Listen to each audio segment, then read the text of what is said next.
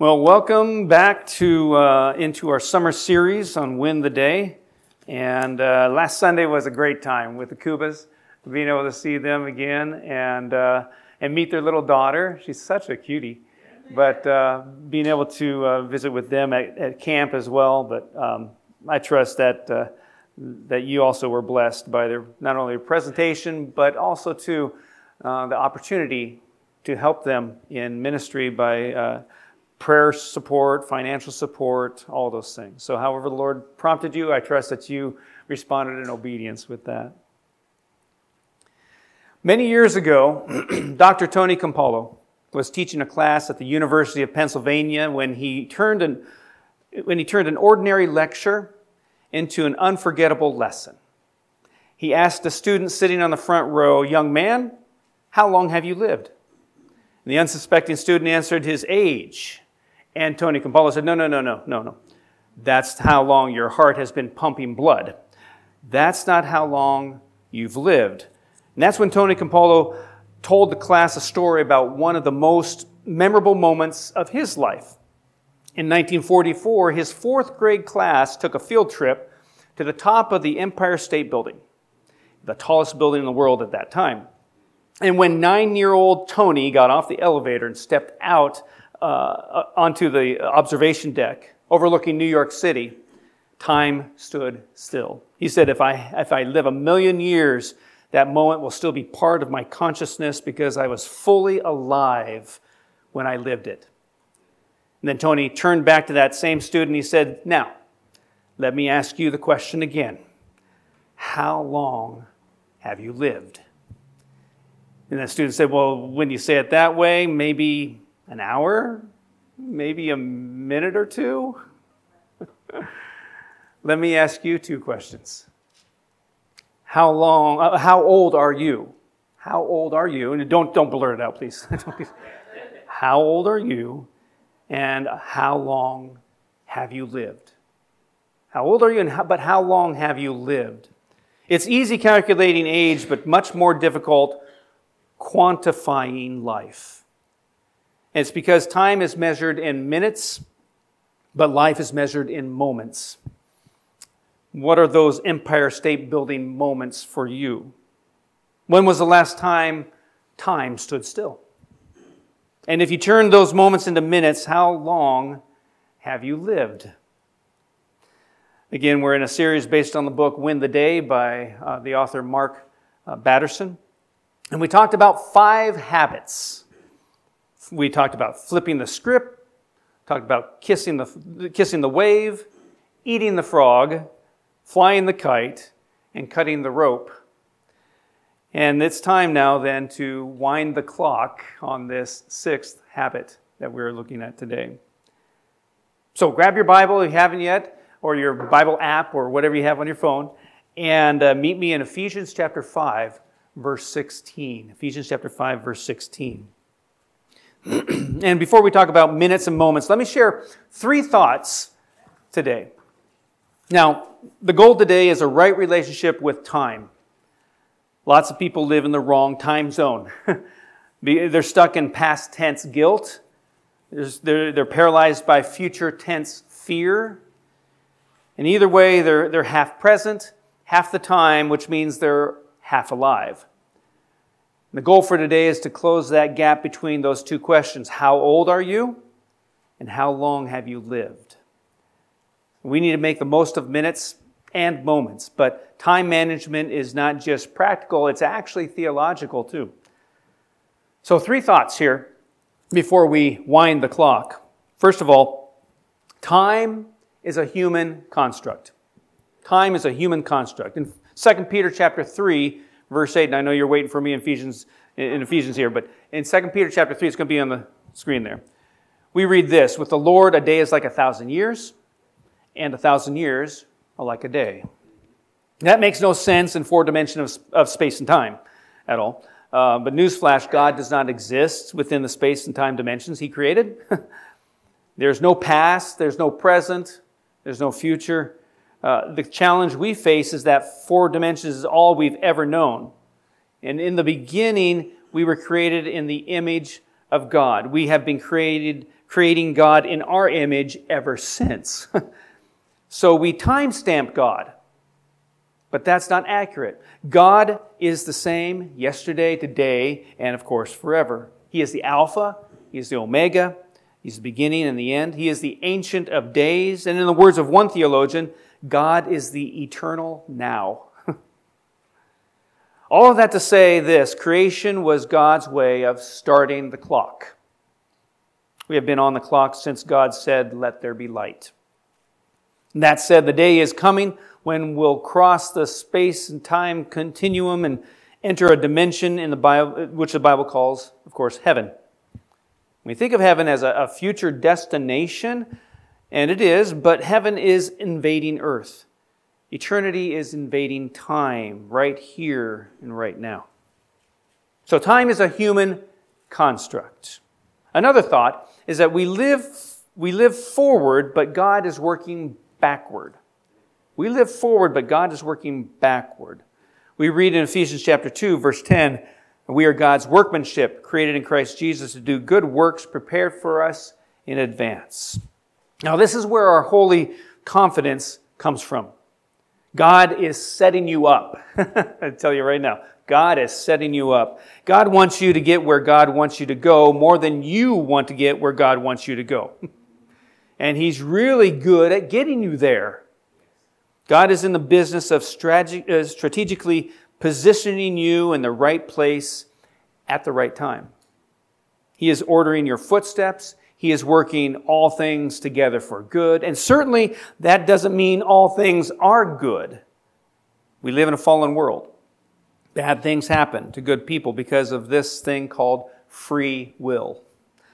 That said, God can redeem and, and, and, and uh, recycle the pain and suffering in your life. And the same God who began a good work will carry it to completion. now, there is a fancy word in philosophy called uh, teleology. Teleology. It's beginning with the end in mind. That's who God is. And that's what God does. For us, the arrow of time moves in one direction, from past to present to future. Then Jesus shows up and he says, Before Abraham was, I am. And you go, uh, that, that's a little confusing. In Joshua chapter 6, verse 2, it's a great example as well. God uh, doesn't say, I will deliver Jericho into your hands. Uh, he says, I have delivered Jericho into your hands. But that's the wrong verb tense. I have done this. No, you haven't. It's still there. Uh, what are you talking about? So, why is it past tense? That brings, a, uh, brings us to a, a third thought. Everything is created twice. Everything is created twice. Everything was once a thought, and there is an inter- internal or mental or spiritual creation first. Then and only then is there a physical manifestation that happens. That's what imagining unborn tomorrows is all about. I just think of uh, Trisha and Moses in their home. Their home uh, uh, uh, where they're living right now, they had that built. The thing is, is that it was on plans first, blueprints, ideas that came down. And maybe, Tricia, you contributed some of those ideas of what it would look like inside the house. Big the place was, or what it looked as far as the living room, or whatever. Anyway. But then it went from plans to actually finally building the place.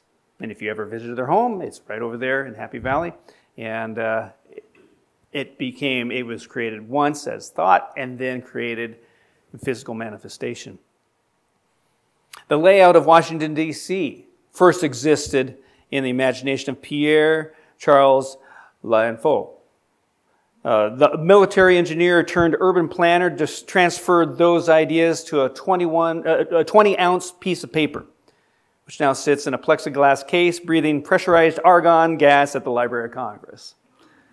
When we navigate Pennsylvania Avenue or run around the National Mall, we, have, we are navigating places and spaces that were once thoughts and ideas.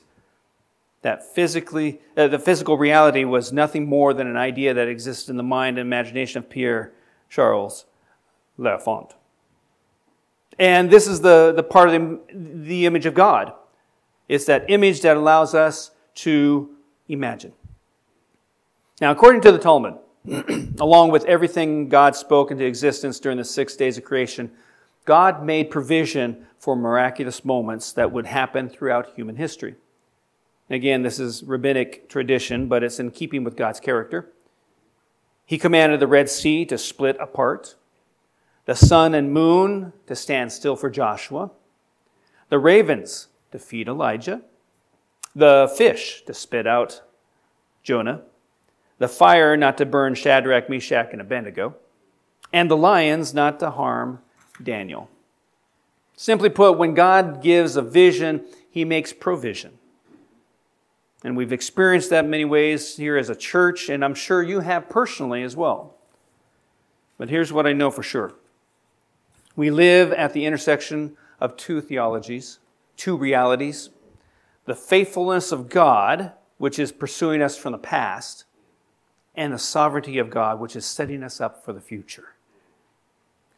You're here for such a time as this, and you are here for such a place as this.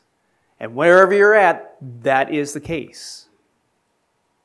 And here's the bottom line God can do more in one day than you can accomplish in a thousand lifetimes. So you have to wind the clock. You have to wind the clock. Okay, Ephesians chapter 5. You're there, verse 16. I believe 15 involved with that too. But be very careful then how you live, not as unwise, but as wise, making the most of every opportunity because the days are evil. And the King James says, redeem the time. Redeem the time. In 1977, the Russian comedian Yakov Smirnoff immigrated to the United States. And he was asked what he loved most about America, and his answer was our grocery stores. He said, I walked down an aisle and saw powdered milk. And he said, just add water and you get milk. Right next to it was powdered orange juice. Just add water and you get orange juice. Then I saw baby powder. And I thought to myself, what a country. we wish, right? It'd make nine pound babies a lot easier to have. well, we live in a culture that aims at 15 minutes of fame. We want to get rich quick. It's somebody did with the Powerball that happened uh, just recently. We want the quick fix. We are an instant gratification culture. The problem is, Rome wasn't built in a day. It's probably going to take longer than you think. And as the Apostle Paul addresses the church of Ephesus, he gives them instructions on how to live a holy and righteous life before God on a daily basis. He gives great instructions to live as the wise do, not like the unwise, and to take advantage of every single opportunity throughout each day. For each day is a gift from God. I'm going to.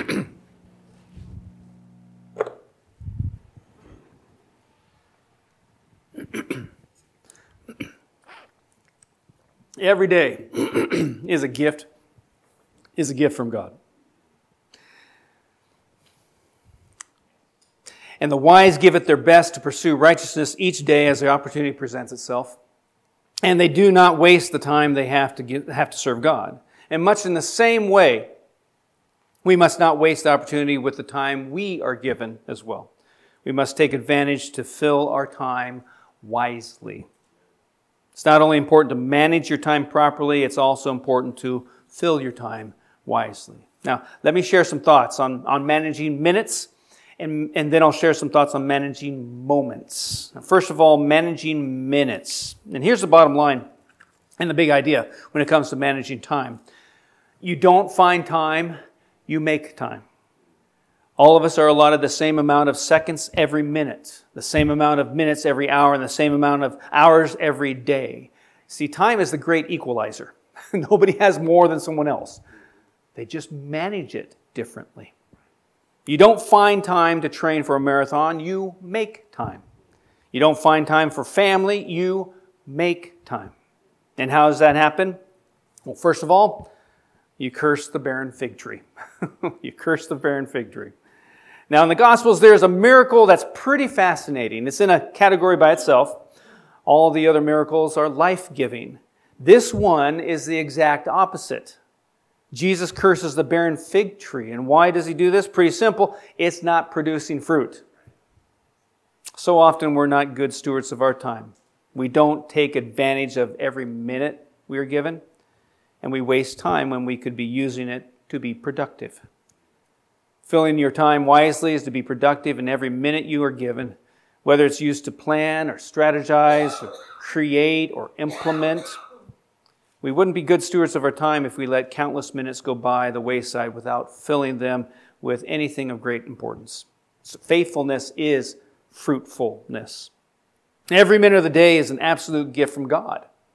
And we need to be mindful of that, uh, of, of what we decide to do with every single gift throughout the day. The problem is that we often let ourselves be distracted, especially in today's world of social media and online platforms. You know, the average person gets interrupted every eight minutes, which makes it tough to be productive with every minute you're given. And if you're a parent of a little child, you're probably interrupted every two minutes. but the average person also spends over two and a half hours on social media per day. Is that the way you want to spend 15% of your waking hours? Advertisements are flooding our lives like never before. And it's very easy to be led down the rabbit hole numerous times a day. It takes discipline, intentionality to stay focused on what the task is before us so that we don't waste the time, that gift that God has given us. Now, I've heard it said that setting your alarm clock is a spiritual decision. it sure is. Now, I'm not here to guilt trip anybody at all. Just as we have different personality types, we have different chronotypes as well too. If you are a lark, you've got to guard those early morning hours because you get up early and you're ready to go and don't let anybody smother that from you. If you're an owl, it's leveraging those late nights instead of watching late night TV. You have to figure out what works for you, though, in that way. All of us have barren fig trees in our lives, things that waste time, waste energy. And cursing the barren fig tree is identifying the things that waste time. It's saving time the same way you would save money. And if money is valuable to you, remember, time is money. and so, as you value money, you value time the same way, and you can save that. And the way you can do that, one way to curse the barren fig tree is to habit stack or habit stacking. It's what we talked about before in one of the other Sundays in this series. But You've got to leverage your daily routines in creative ways by creating cues that trigger good habits. Uh, a lot of habit stacking happened in uh, children's ministry over at LaBiche Center, where the curriculum was based upon road signs that would cue them into Scripture. It was great. Yield signs, detour signs, one way signs, stop signs, all those things. It was a good curriculum. But put a book in your bathroom and you can read a book a month. Some of you have some of you have more potential than that, I hope. Don't just listen to the news. Pray for the news. It's a great way to redeem the time. Listen to a podcast while you exercise. Listen to an audiobook while you commute. You redeem the time by turning those daily routines into good habits. And also, too, you, you curse the barren fig tree by establishing boundaries. Establishing boundaries is making pre decisions, basically. It's being mindful of the situation. What this means is being aware of every moment, having acute awareness of what you are thinking, what you're feeling, what is going on around you at any given moment. Mark Batterson describes mindfulness as having premeditated cognitive commitments. That is a big phrase.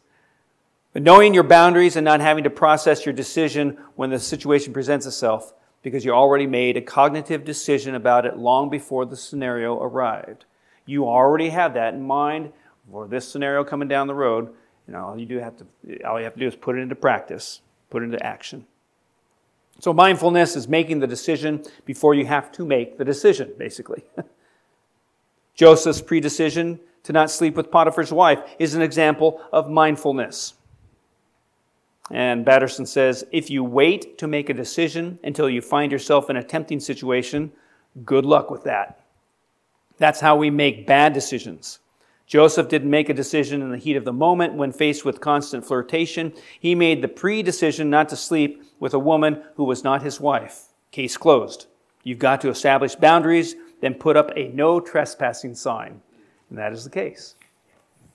If you want to win the day, if you want to take advantage of every moment of, of the day, you must be mindful and aware of what is going on even before it happens. Christ made the predecision to die for our sins, even while we were still sinners, because he was mindful of his purpose to reconcile us to God. Because of that predecision by Christ, we are able to make predecisions to lead us away from temptation. In ministry, I've made the predecision not to meet with or ride in a car alone with a woman who is not my wife. and that just keeps me away from anything else that might be going on. And also, too, making the predecision of not putting any vile thing before my eyes, like David said in Psalm 101, verse 3. So we manage minutes by cursing the barren fig tree. We also manage minutes by doing the math. I like this part doing the math. How many minutes or hours does it take you to prepare a meal? How many minutes do you spend meet, meeting with others? How many minutes does it take you to read 20 pages of a book? How many minutes do you spend commuting, and how many commutes would it take to complete an audiobook? Once you do the math, you can reverse engineer your goals and calculate where you want to be. If I want to read a book a month and the average book is 300 pages, then I need to read about 10 pages a day to reach my goal. So figure it out, do the math. That's how we manage minutes. We do the math. You manage minutes by cursing the barren fig trees and by doing the math. All right, so let's look at managing moments. Managing moments. If managing minutes is a science, then managing moments is an art. It's a soft skill, it's a, a sixth sense. The ancient Greeks had two words for time one was chronos, the other was kairos. Chronos and kairos. They are two sides of the same coin, but they are as different as heads and tails. Chronos is clock time. It's where we get our word chronology. Chronos is sequential. It's past, present, future, right in line. It's also quantitative. Seconds, minutes, hours, you can measure it. And managing Chronos time is incredibly important. If you don't control your calendar, your calendar will control you. And that's something that I've learned when coaching. When Randy Myers took me aside coached me for a year, and that was one thing he hammered home. Get your calendar in line. Make sure you put down the different things you're going to be doing because if you don't, then your time is going to be gone because you didn't plan out and people will come in or situations will come in and take those that time away from you. And I'm reminded of what Coach Vince Lombardi said about being on time. If you aren't 15 minutes early, you're late.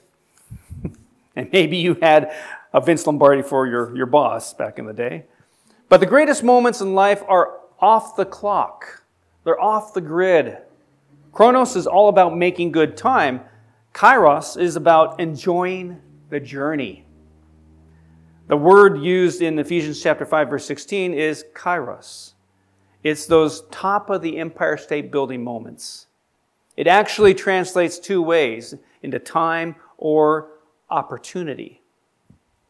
It's less about getting to a particular destination in record time and more about who you become along the way.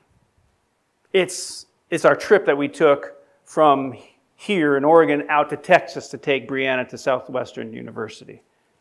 We went by way of Utah, went through Arches, National Arches Park. We went over to Grand Canyon and saw the North Rim area. We took time with her, be able to do life together, basically, to enjoy the journey and finally get to our destination. It's my trip with Brianna driving from Texas to Oregon and enjoying our time while the car was being fixed. But really, when the car was fixed, we found ourselves right on Route 66. We thought, wait, this is, this is cool. And so we looked around at all the different places, enjoying the journey. But it's keeping her safe, of course, but doing life together. In about two weeks, and Becky's going to take a trip with Brianna back to Texas as uh, Brianna drives uh, her new car that she got, um, new to her. And, uh, and then that car will stay out there in Texas, and she'll have her Dexter, so this little Subaru, here at, here at home in Oregon. Um, yeah, that thing isn't making that trip again. Not trusting it. But it's those moments of doing life together, enjoying the journey, not really trying to get to the destination. It's summiting South Sister, right, Phyllis?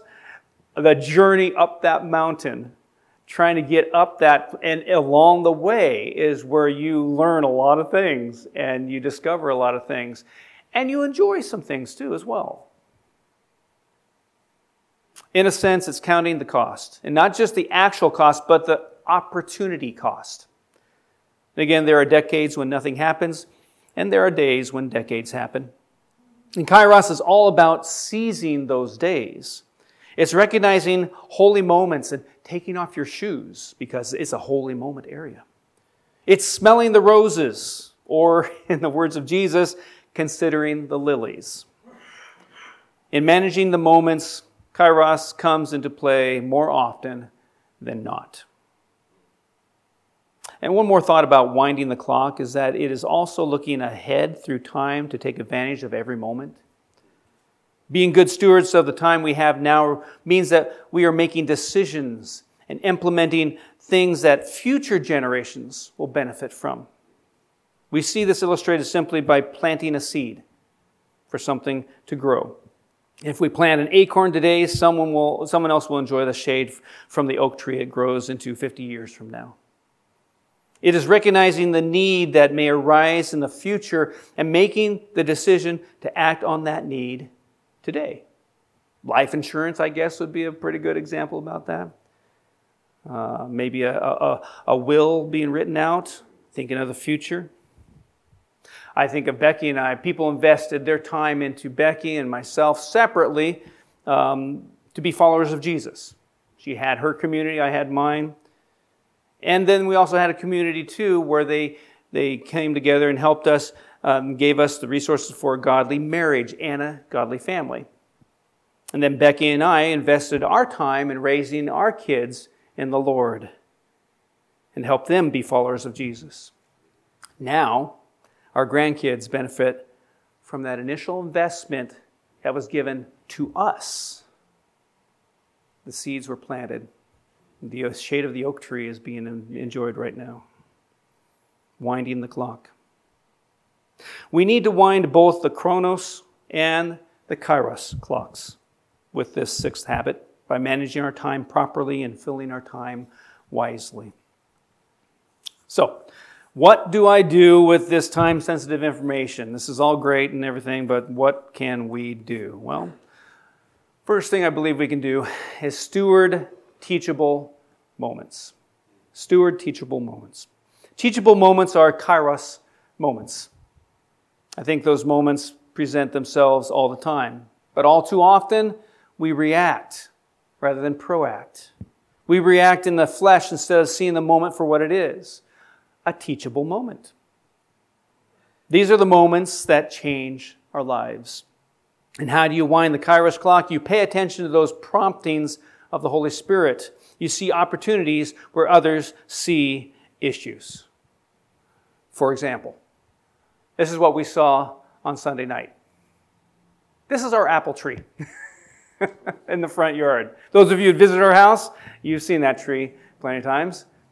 That's what we saw when we came home. This is actually on Monday morning. But Sunday night, I get a phone call from Brianna during the service uh, at Multnomah, and she says, Dad? and actually, she FaceTimed me. Dad? And she turned the camera around and said, Look at this. And that's what we saw. Half the tree down. Thing is that it didn't damage anything and nobody was hurt. But the apple tree was split in half. That's the issue. That's the problem. That's the challenge. But you know what? It was finally pruned. God did it. he brought it down to my level. I just had to chop it up, and well, oh, that's all I had to do. It's a big, big uh, job. The other thing about it, It connected our neighbor with us. Down the road, a house down the road, there's a husband and wife, young couple, that have three, three girls, three daughters. And uh, they're like maybe sixth grade and on, on down. And they always wave and say hi to me when I drive by. And, and if I'm out mowing the lawn, they, hello, and all that. Well, they came up with their dad and they said, Can we help you in some way? And I'm there trying to tackle this big thing. I said, Well, I got, got my father in law coming and uh, Jameson coming down from, from Kelso. He's going to help out, bring a pickup truck. And uh, um, they said, Well, can we at least pick up some apples and stuff? I said, Well, yeah, that might help because all those apples are just everywhere. And so the girls, they got their buckets and they started picking up the apples and they brought their own uh, recycling bin over to uh, yard debris bin and, and filled that up. We filled ours up as well too. But during that time, it connected us with the neighbor there and their daughters, and just to say hi to them and thank you for what they were doing. And it was a great moment. So issues and situations then turned into teachable moment, opportunity. Happy Valley Community Church is. Uh, has seen uh, younger days. we don't have a youth group, of course. We don't have much of a children's ministry.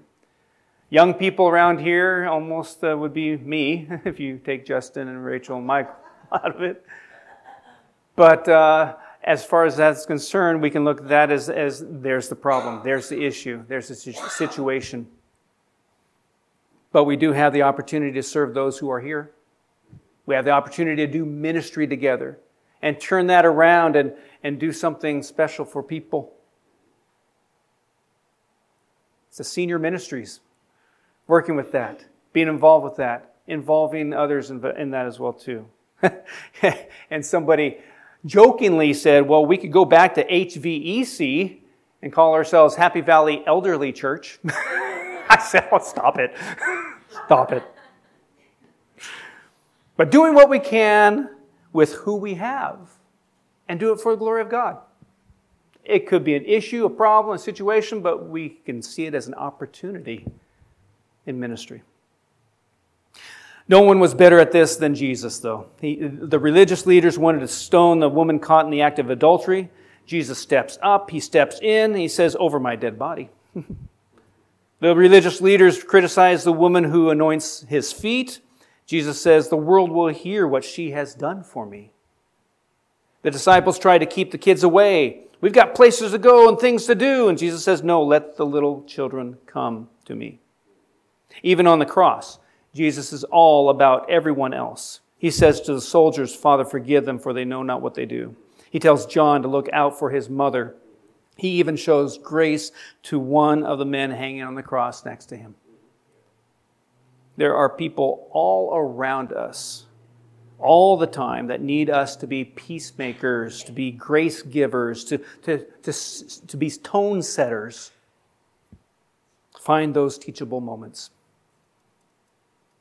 Another thing we can do with this time sensitive information, uh, winding the Kairos clock is accumulating experiences. So we need to, we need to be accumulating experiences. Try out this uh, little mantra for size. Don't accumulate possessions, accumulate experiences. Don't accumulate, ex- accumulate possessions, accumulate experiences. I haven't met many people possessed by a demon, but I have met lots of people possessed by their possessions. Becky and I have made it a practice to value experiences with our kids while they were young, as well as during these days as they are an adult and having their own families, doing things together family gatherings, going on trips, taking the kids to different experiences and, and camping trips and stuff like that, road trips, all those things. And the thing about it is, we hear more about the experiences we've had when we have family gatherings and we start talking about stuff. We hear about, as it starts out, do you remember that time we went? Or remember that time we had, and it's all about those stories and those experiences we've had with our family. And we hear that discussed and talked about, and yeah, that was so much fun. Oh, that was great. Or that was scary, or whatever it was. But they remember it. and we've accumulated those experiences in that way with our family. We hear more about those experiences when we gather together than we do about the birthday gifts or Christmas gifts that they received, the possessions. Again, there are decades when nothing happens, and there are days when decades happen. and they come in all sizes and all shapes. So don't accumulate possessions, accumulate experiences. And how you manage time is as unique as you are. But where there's a will, there's a way.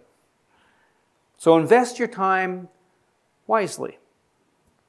Not just for the immediate need, but for the future need as well.